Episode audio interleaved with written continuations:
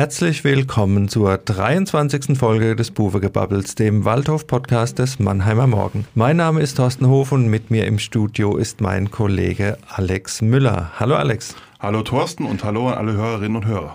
Alex, in Zeiten von Olympia gibt es Medaillen und du hast dir gleich Gold verdient, würde ich sagen. Gold für die Strapazen auf der Reise nach Dortmund und dann hast du noch den ersten Punkt des SVW in dieser Saison mit nach Hause gebracht. Da muss ich ganz großen Respekt zollen und wie gesagt, die, die erste Goldmedaille in dieser Woche gebührt dir. Vielen Dank, Thorsten. Das ist sehr nett von dir. Dankeschön. Ja, jetzt erzähl doch mal die, die Reise. Die war ein bisschen äh, abenteuerlich. Na ne? gut, ich bin halt zu unchristlicher Zeit in Mannheim aufgebrochen, bin mit dem Zug gefahren, natürlich klimafreundlich und es hat auch soweit alles mit der Deutschen Bahn geklappt. Ich war gegen 12 Uhr am Stadion und habe mir gedacht, jetzt hast du ja noch Zeit, irgendwo dir ein paar Pommes zu holen und das wird alles ganz entspannt werden. Und dann bin ich herumgeirrt und habe gesucht und gesucht und gesucht und habe ungefähr fünf Kilometer gemacht. Okay. Bin also, um das, man muss ja wissen, dass das Stadion Rote Erde, wo die zweite Mannschaft von Borussia Dortmund spielt, ist ja direkt neben dem großen Westfalenstadion, dem Signal Iduna Park. Wenn du da ein paar Mal außen rumläufst, da hast du Ja, schon. also wie gesagt, meine Laufbilanz war einwandfrei, genü genügend Schritte habe ich gemacht. Also ich habe, erstmal musste ich suchen, wo ich, wo ich meine Karte bekomme. Das war schon mal so zwei, drei Kilometer. Als ich die Karte dann am Parkplatz Einlass bekommen hatte, endlich, obwohl ich mit, dem, mit der Bahn ja angereist war, war das nächste Problem, denjenigen zu finden, der meine äh, bestandene Corona-Impfung kontrolliert. Auch da haben mich fünf oder sechs Ordner nochmal an äh, andere Stellen geschickt. Ich traf unterwegs ähm, Alex Bayer, der ja Spielleiter beim SV Waldhof ist. Der wirkte auch ein bisschen konfus. Also von der Organisation her war das eine Katastrophe. Und als ich dann ins Stadion reinkam, gegen 13.15 Uhr, also das ganze Prozedere hat dann halt 75 Minuten gedauert, kam ich dahin und es war eine Bank da, aber kein Stuhl. Und dann musste ich nochmal, ja, genau, und dann Erde. musste ich nochmal die Pressesprecherin von Borussia Dortmund 2, zu der musste ich mich dann nochmal geleiten lassen. Und dann wurden zwei Ordner losgeschickt, um, um mir eine Bank zu holen. Ja, gibt's ja keine Presseplätze. Ich meine, ich habe ja gehört, dass Rote Erde schon- schon so ein bisschen den historischen Charme hat, aber dass man da irgendwie noch eine Bank anschleppen Eine muss. Bank anschleppen, der Strom kam aus so Kabeltrommeln, die so, die so ausgerollt wurden. Ja. Also es war schon, war schon sehr interessant. Es war so, so ein bisschen so ein Rückfall in alte Regionalliga-Zeiten, so wie wir es früher, wenn man nach Stadt Allendorf oder Ja, so genau, da kann ist, ich mich auch noch gut dran erinnern. Ja, oder genau. nach Pirmas- Bierbänke am, am, Pirmasens. auf der Aschenbahn dann. Ja, schlimm. Auch Nein, schön. es war, es war, es war, also unter den Bedingungen war es, war, war es nicht schön zu arbeiten, muss man sagen. Aber es war hinterher okay, ne? Du hast äh, Mixed Genau. Gehabt und äh, PK war dann auch, wie man es eigentlich Das gewohnt ist. wiederum, da waren die Arbeitsbedingungen super. Die hatten sogar den, ähm, den Pressebereich, den Medienbereich von den Profis auf, äh, aufgemacht. Da gab's Currywurst. Und nach dem Spiel gab's, äh, da konnte Patrick Klöckner dann auch mal so ein bisschen Champions League äh, Luft schnuppern. Er hat also in dem Medienbereich der Profis wurde die PK abgehalten und wir als Journalisten konnten auch an alle Spieler heran und einfach unsere Fragen stellen. Wahnsinn. So wie das früher war, Ja, Thorsten. Wir deswegen machen wir ja den Job eigentlich, ne? Ja, wir durften Fragen stellen und wir durften mit den Menschen reden. Das ist ja Wir haben natürlich Abstand, wir haben natürlich Abstand gehalten. Ja. Nach dem Spiel habe ich mit Marc Schnatterer und Josef Boyam, wir Abstand gehalten, Maske auf. Also wir sind da schon sehr vorsichtig, ja. Aber man konnte reden. Man konnte reden. Du hast ja bekanntlich ähm, den Auftakt gemacht im Karl-Benz-Stadion 0 zu 2 gegen Magdeburg, erster Spieltag. Und da war es, glaube ich, ein bisschen anders. Ja, das war ernüchternd in allen Bereichen. Wie gesagt, das Ergebnis hast du ja schon angesprochen. Da ist ja auch schon alles gesagt und gesprochen und geschrieben worden drüber, wie das Ganze da gelaufen ist. Nach neun Minuten war es ja schon 0 zu 2 gestanden und diesem Rückstand ist der Waldhof dann vergeblich hinterhergelaufen. Die zweite Halbzeit war dann schon eine klare Steigerung, aber die ersten drei Punkte, die sind dann doch nach Magdeburg gegangen. Aber du hast ja angesprochen, Dort war es zum Beispiel so, dass wir praktisch wieder unter Pandemiebedingungen gearbeitet haben, was sehr unerfreulich ist. Das heißt, du sitzt da oben links vom, äh, von der Haupttribüne aus auf deinem Plätzchen, äh, darfst das Spiel natürlich verfolgen, aber nach dem Spiel hast du überhaupt keinerlei Möglichkeit, mit irgendjemand direkt in Kontakt zu treten. Also Spieler schon mal gar nicht und auch die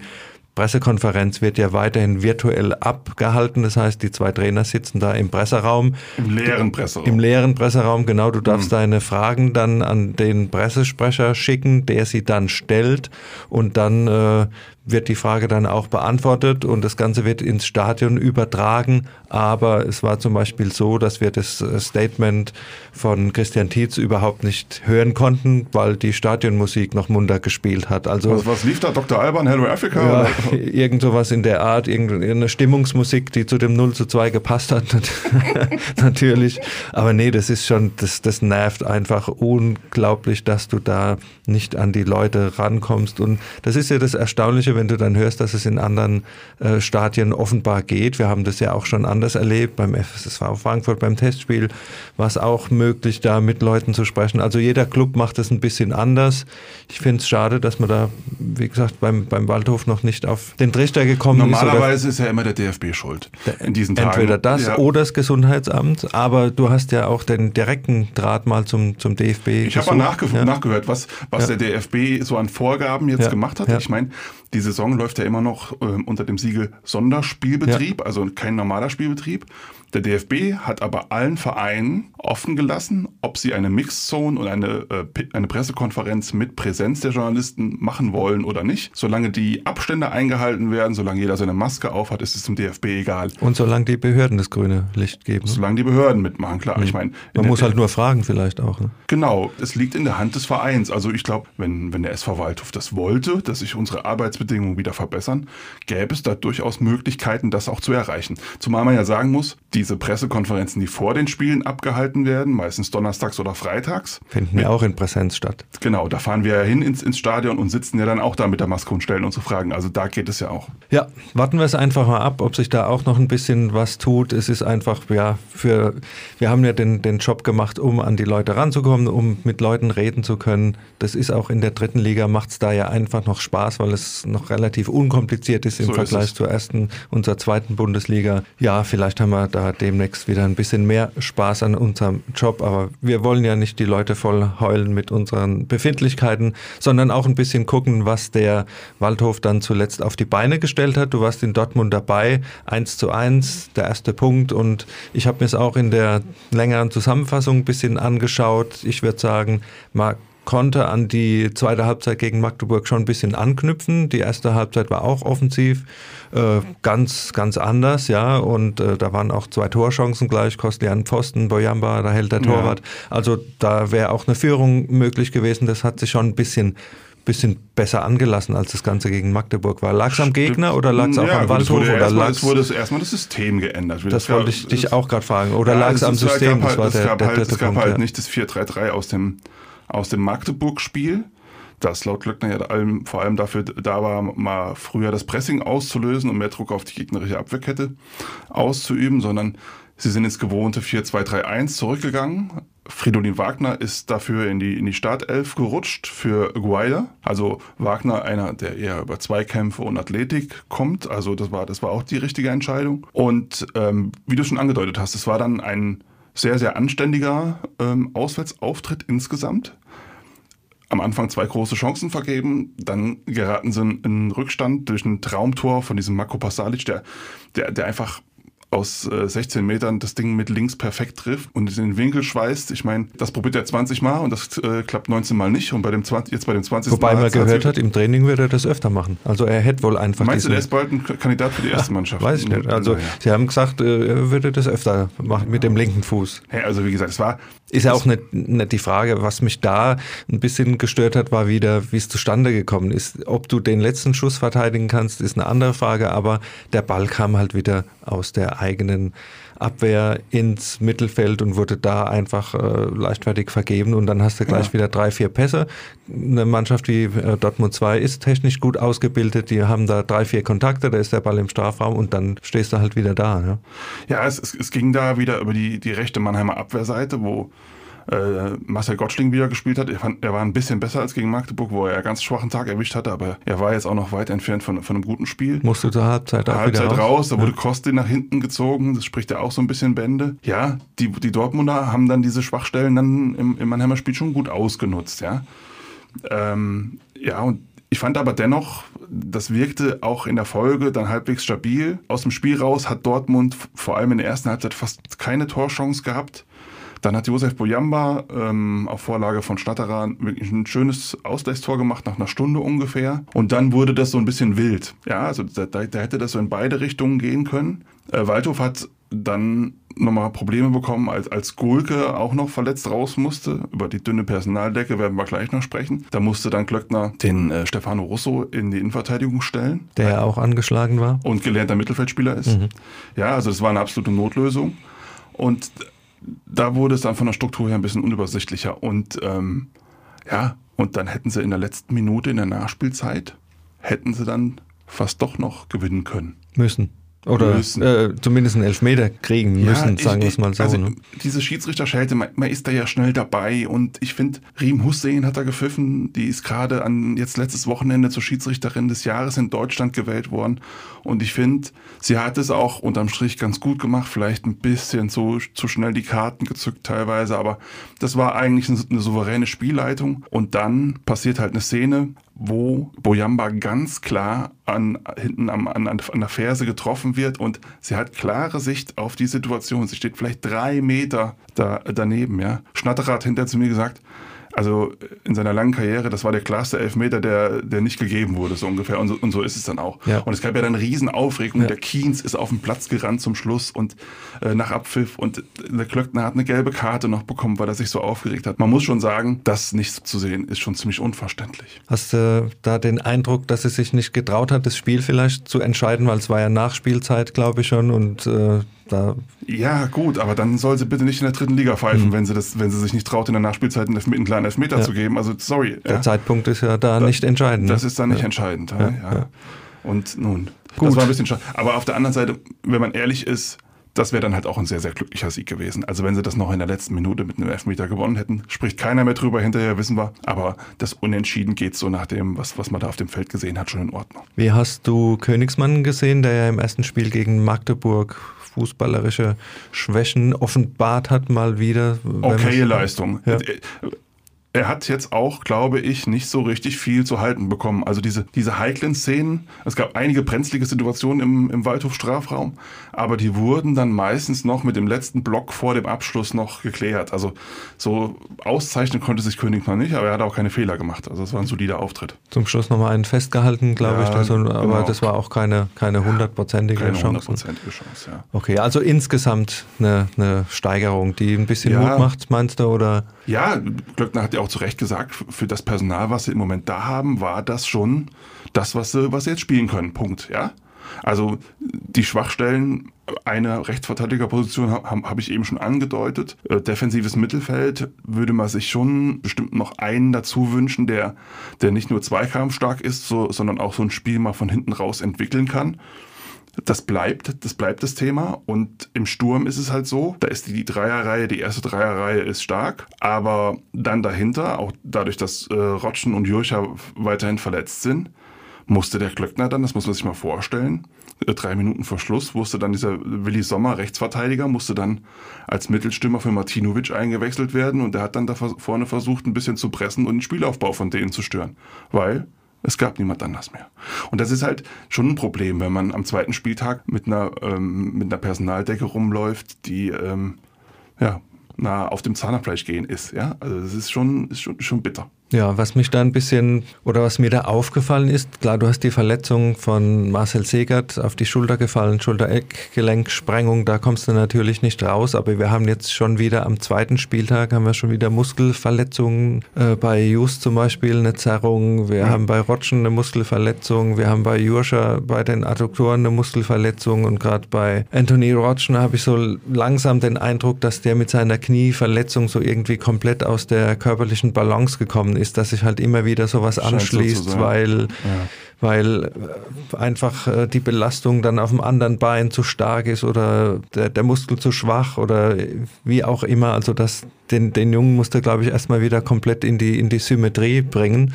Jetzt sind wir mal ehrlich, seitdem der 2020 Sommer nach Mannheim gekommen ist, hat der, war, der, war der mal länger als drei Wochen am Stück fit. Also ja. ich könnte mich nicht ja. erinnern, ja. Also und es wurde jetzt ja auch in diesem Bereich extra Personal aufgebaut. Dieser Konditionstrainer, der extra aus Chemnitz da nachgerutscht ist, der das alles so ein bisschen, bisschen managen soll. Also da ist, glaube ich, noch Luft nach oben, dass man diese, diese Verletzungen einfach dann auch mal, mal rausbringt. Klöckner hat gesagt, dass die meisten Verletzungen, mit denen sie zu kämpfen haben, wären halt so spielbedingt, spielsituationsbedingte Verletzungen gewesen. Jetzt Segert, Golke, aber ich finde auch, diese Muskelverletzungen zu so einem frühen Zeitpunkt der Saison, das ist eigentlich ein bisschen zu viel. Ja, und auch wenn man dann so zwei, drei Sorgenkinder hat, dann muss man halt äh, das Training bei denen halt so dosieren, dass es eben dazu nicht kommt. Ja. Du sagst, das Personal ist dünn, tut sich noch was. Wir haben jetzt äh, Transferschluss Ende des Monats.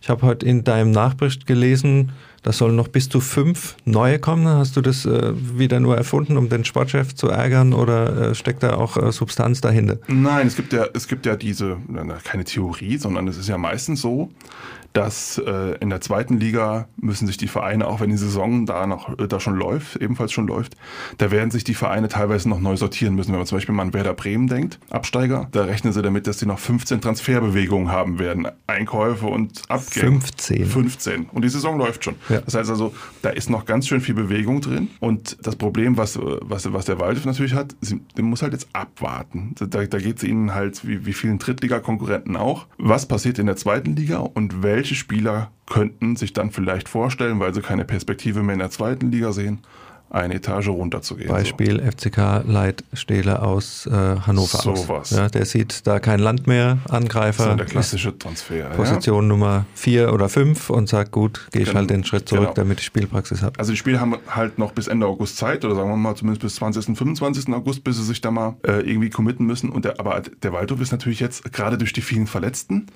nochmal mehr unter Druck geraten. Das erinnert ja alles so ein bisschen an die vorige Saison, wo dann irgendwie auch mit, mit einer Notinnenverteidigung Hofrat just die, die erste Saisonphase bestritten werden musste. Also Glöckner hat gesagt, sie halten auf jeden Fall noch zwei, drei Kaderplätze frei für Spieler aus der zweiten Liga, die gegen Ende der Transferphase da keine Perspektive mehr sehen und sich dann vorstellen könnten, nach Mannheim zu kommen. Aber es soll auf jeden Fall noch mehr als diese zwei oder drei Neuzugänge geben auch die, für die die Kaderplätze freigehalten werden. Und ehrlich gesagt, das ist auch bitter notwendig. Mhm. Also wenn, wenn ich mir das angucke, ähm, mit, mit Joscha und Rotschen im Sturm kannst du meines Erachtens nach der Historie eigentlich nicht mehr planen. Also zumindest nicht. Dauerhaft wenn, zumindest. Dauerhaft, wenn, wenn du halt. Mal drei du, Monate am Stück, oder? Ja, wenn, wenn du halt mal einen Ersatz für Martinovic, Martinovic kann sich ja auch mal verletzen. Also wenn du da einen Ersatz brauchst, da wird noch einer nötig sein. Es wird auch auf jeden Fall noch ein äh, guter Innenverteidiger nötig sein und ein Außenverteidiger dazu. Rechts primär und im defensiven Mittelfeld sehe ich sogar den Bedarf, dass da eigentlich noch zwei sehr gute Leute kommen müssen. Mhm. Auf der linken Seite ist jetzt ja Alexander Rossipal vom äh, SV Sandhausen gekommen. Sicher ein Spieler, den du ungesehen da einsetzen kannst hinter und Absolut. der hinter Donkor dementsprechend Druck macht. War Anfang des Jahres hat er sich sogar mal eine Zeit lang in der Zweitligamannschaft von Sandhausen ja. festgespielt gehabt.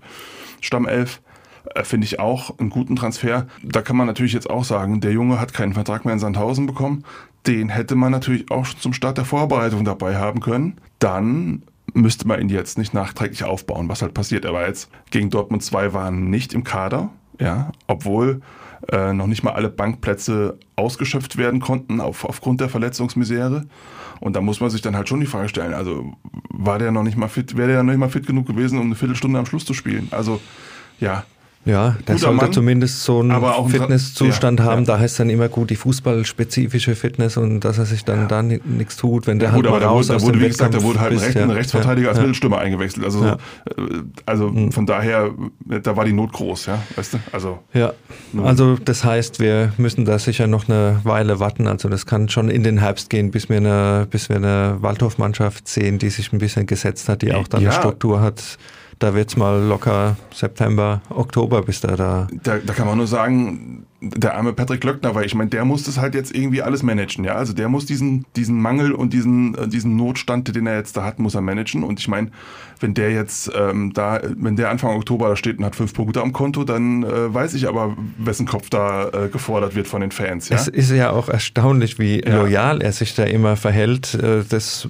mag man ihm zugute halten. Ich habe mir da nur ab und zu mal vorgestellt, wie sich da zum Beispiel Ex-Waldhof-Trainer wie Gerd Deis oder Bernhard Drares, wie die die sich dazu gestellt hätten, da wäre jetzt schon ordentlich äh, Feuer, Feuer unterm Dach. Feuer ja. unterm Dach, ja. Ja, na, na, klar, das ehrt ihn ja. auch. Ich, ich, ich finde auch, er hat sich wirklich, ähm, wenn man auch an die letzte Saison denkt, er hat sich ganz, ganz selten nur beschwert. Er hat immer, er hat immer das so akzeptiert, wie die, wie die Gegebenheiten waren, ja.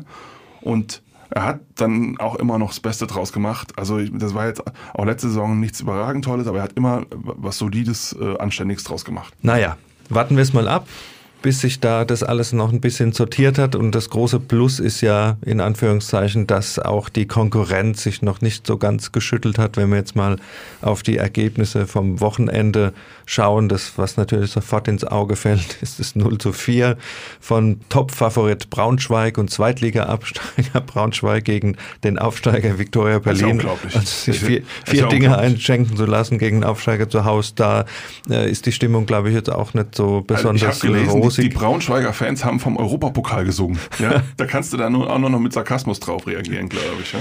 Ja, und dann hast du auch gesehen, Abstiegskandidat Meppen schlägt den FCK. Da war Marco Antwerpen gleich wieder aus dem Häuschen und ist die Mannschaft mal ordentlich angegangen, dass ja, da einige wird, einfach das, nicht das, das gemacht haben, was abgesprochen Also ja, das wird jetzt spannend. Ja, aber, aber, aber mit, seinem, mit, seinem, mit seiner Haut drauf Politik, ob er da so weitermacht. Ich meine, man kann ja, man weiß ja noch letzte Rückrunde, da ging es dann immer gegen die gegnerischen Trainer und Schiedsrichter, da wurden halt alle abgewatscht. Und ich glaube halt, wenn er jetzt halt anfängt, der eigene Mannschaft am zweiten Spieltag schon anzuzählen, und der eigenen Spieler, das ist so eine Methode, da verbrennst du dich halt sauschnell. Das, das, das, kannst, das kannst du so früh eigentlich nicht machen, ja. meine ich. Ja.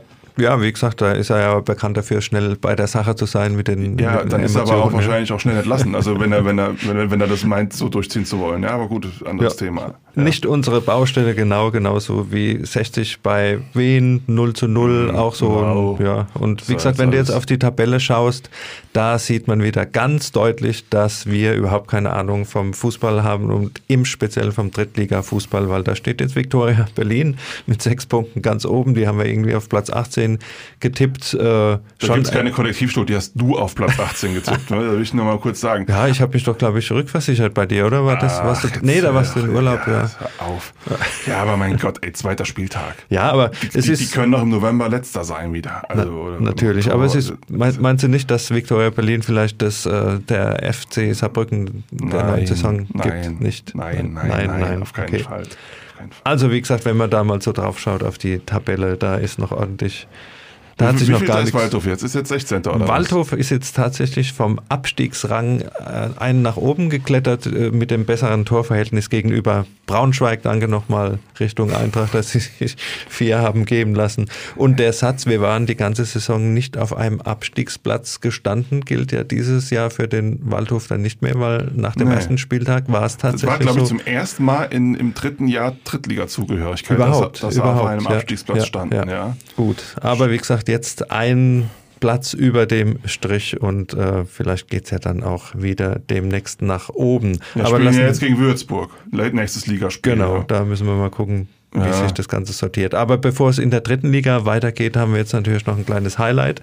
Am Wochenende DFB-Pokal gegen den Bundesligisten Eintracht Frankfurt und ich habe mit Vergnügen gelesen, dass äh, Josef Boyamba gesagt hat, da wollen wir ein Feuerwerk abbrennen. Ich habe mich dann gefragt, ob er noch ein paar Wunderkerzen von Silvester das zu Hause liegen hat, die natürlich nicht benutzt werden durften wegen Ja, vor allem und, Waldhof und Feuerwerk, da muss man ja auch ein bisschen vorsichtig sein. auch ne? das, ja, ja, könnte nach hinten losgehen. Ja, also meinst du, er hat noch ein paar äh, Wunderkerzen oder tatsächlich noch ein paar Kracher irgendwo liegen, die einfach nicht zum Einsatz gekommen nee, sind? Ich meine, Boyamba war ja am, am, am Samstag in Dortmund war ja der beste Mann am Platz. Absolut super Leistung. So gut habe ich ihn wirklich sau lange nicht mehr gesehen. Also nicht nur aufgrund seines Tores. Ich glaube generell, wenn man sieht, mit ähm, welcher Personaldecke der SV Waldhof dieses Spiel da angehen muss, Vielleicht besteht ein bisschen Hoffnung, dass Marcel Segert wieder fit ist. Das wird auch dringend nötig sein, weil ich glaube, wenn, ähm, wenn da die gleiche Elf äh, auflaufen muss wie am Samstag in Dortmund, wird das ein Ding der Unmöglichkeit, dafür eine Überraschung zu sorgen. Also das, da weiß ich nicht, da fehlt mir die Fantasie, wie das funktionieren soll mit so einer Abwehr. Auch also, nicht vielleicht mit zwei schnellen Toren, so wie vor zwei Jahren? Ja. Einfach mal den, den die zwei schnellen, die, die, zwei schnellen Tore, die zwei schnellen Tore sehe ich auch nicht. Also ich, ich glaube, äh, Frankfurt hat jetzt Testspiel gehabt ähm, gegen AS Saint-Etienne, erste französische Liga 2-1 gewonnen. Ich habe im Moment da relativ wenig Hoffnung, dass es da eine Sensation gibt. Zumal wir zeichnen ja unseren Podcast am Montag auf und es ist noch nicht klar, ob überhaupt ähm, Fans in relevanter Zahl ins Stadion gelassen werden dürfen. Das wird sich also erst in den kommenden Tagen entscheiden. Und ohne die Fanunterstützung, da wird dem Waldhof halt nochmal das, das äh, letzte Faustpfand fehlen, würde ihm fehlen, was er da benötigt. Also ich bin da sehr skeptisch, was das Spiel angeht. Okay, dein Tipp?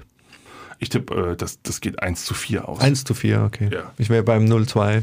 0-2. Ja, und vielleicht, äh, ja, du hast ja da nichts zu verlieren als Drittligist. Und äh, es wäre aber wirklich schade, wenn du einfach nicht so diese Atmosphäre, das einfach das Fußballfest. Ja. Wir haben es ja damals gesehen, auch dann verloren zum Schluss, aber da hat der, einfach da hat der Soleimani damals, gewesen. Da hat der Soleimani doch damals, hat doch den Hinteregger, der hat ja so schön frisch gemacht. Ja. Also das war, war wirklich, also es konnte, war wunderschön anzuschauen, ja. Aber wir werden sehen. Soleimani ist nicht mehr da, Hinteregger ist noch da, aber dann müsste jetzt halt Martinovic einspringen oder Ja. Schnatterer. Ja. Ja, einer von Gut. den beiden. Ja. Warten wir es mal ab. Auf jeden Fall ist das der nächste Punkt äh, beim SV Waldhof, den wir uns dann anschauen und den wir sicher auch bei unserem nächsten Podcast dann nochmal kurz streifen werden.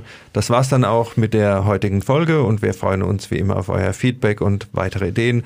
Schreibt am besten an podcast.marmo.de und folgt uns auf Facebook und Instagram. Lasst ein Abo da, damit ihr auch in Zukunft keine Folge mehr verpasst und wenn ihr Spaß an solchen Podcasts habt, dann hört doch auch mal bei den Eishockey-Kollegen und dem MM Adlercheck rein. Also dann tschüss, bis zum nächsten Mal am 18. August nach dem Heimspiel gegen die Würzburger Kickers. Tschüss, macht's gut. Bis dann, ciao.